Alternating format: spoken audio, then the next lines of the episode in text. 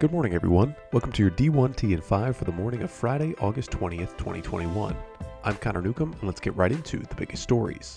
UTEP AD Jim Senter has inked a contract extension that could keep him in El Paso through 2026. The new pact comes with a 30% increase in base pay to $350,000 annually. There's also a $100,000 retention bonus payable on May 15th of 2026. The Athletic's Jeff Schultz digs in with Georgia Tech AD Todd Stansbury on how the Yellow Jackets are pushing to compete, quote, without elite resources and amid industry challenges such as NIL, potential realignment, and more. Stansbury said, quote, There's a lot of therapy going on between athletic directors, and really nobody is immune. The whole enterprise is in such a state of flux. There are so many moving parts. Some of it is noise, some of it is smoke, some of it is going to be overblown, and a lot of it is. Let's wait and see what develops. Let's see what actually becomes significant and what becomes a waste of time worrying about. But I also look at it as a changing landscape. There are going to be opportunities. I don't know what those are, but I feel comfortable with the Georgia Institute of Technology in athletics. In facilities news, Fresno State's Bulldog Stadium gets a new naming rights partner in Fresno State and Valley Children's Healthcare with a 10 year, $10 million deal. The cash involved will aid in upgrading the venue.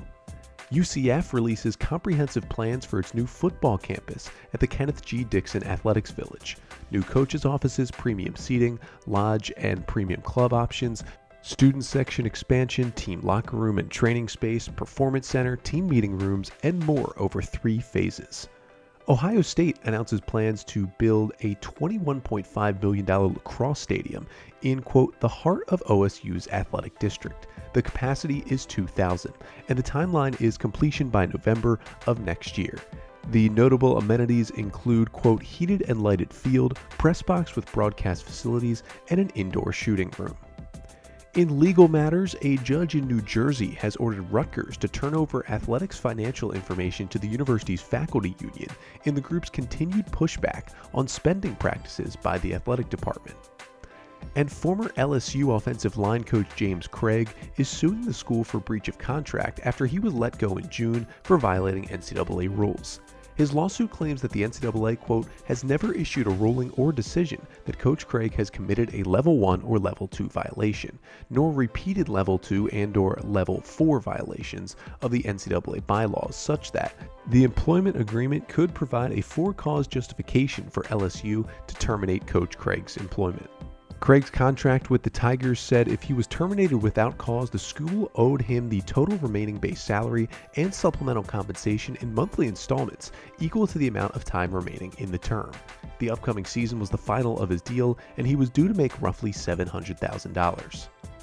Membership in San Jose State's One Spartan Nation increased by 50% in fiscal year 21, leading to $5.7 million plus in donations. Michigan State and the Spartan Fund launched the Athlo Society for donors with commitments of $50,000 or more. Perks include, quote, opportunities for exclusive access and experiences with Spartan head coaches, student athletes, and administrators through events, pregame sideline access for Spartan football, away game travel, as well as increased priority points. As a university, Charlotte adopts the All In C logo that athletics debuted last year for, quote, cohesive identity across our university. From the release, quote, over the past year, Charlotte researched university perception from more than 5,000 individuals, including current and prospective students and parents, faculty, staff, alumni, and key stakeholders. It was clear through this research that our community responded positively and consistently to the All In C, which was designed by an alumnus. His design pays tribute to our trailblazing spirit. A bacterial infection impacted 84 people who attended K Academy basketball camp last week at Duke's Cameron Indoor Stadium. It is believed that Legionella caused the illness, but according to Duke, it is not contagious. The outbreak was traced to the training room at the Schwartz Butters building next to Cameron, but no student athletes have been impacted. And in news of deals, Disney and the National Cable Television Cooperative inked a multi year extension that includes ACC Network being carried on more than 700 small and mid sized independent cable and broadband operators across the U.S. UAB has extended its deal with Paciolan, and Arkansas State extends with Athlete Network for five more years. That's your D1T and 5 for the morning of Friday, August 20th. I'm Connor Newcomb, reminding you to join us back here this evening.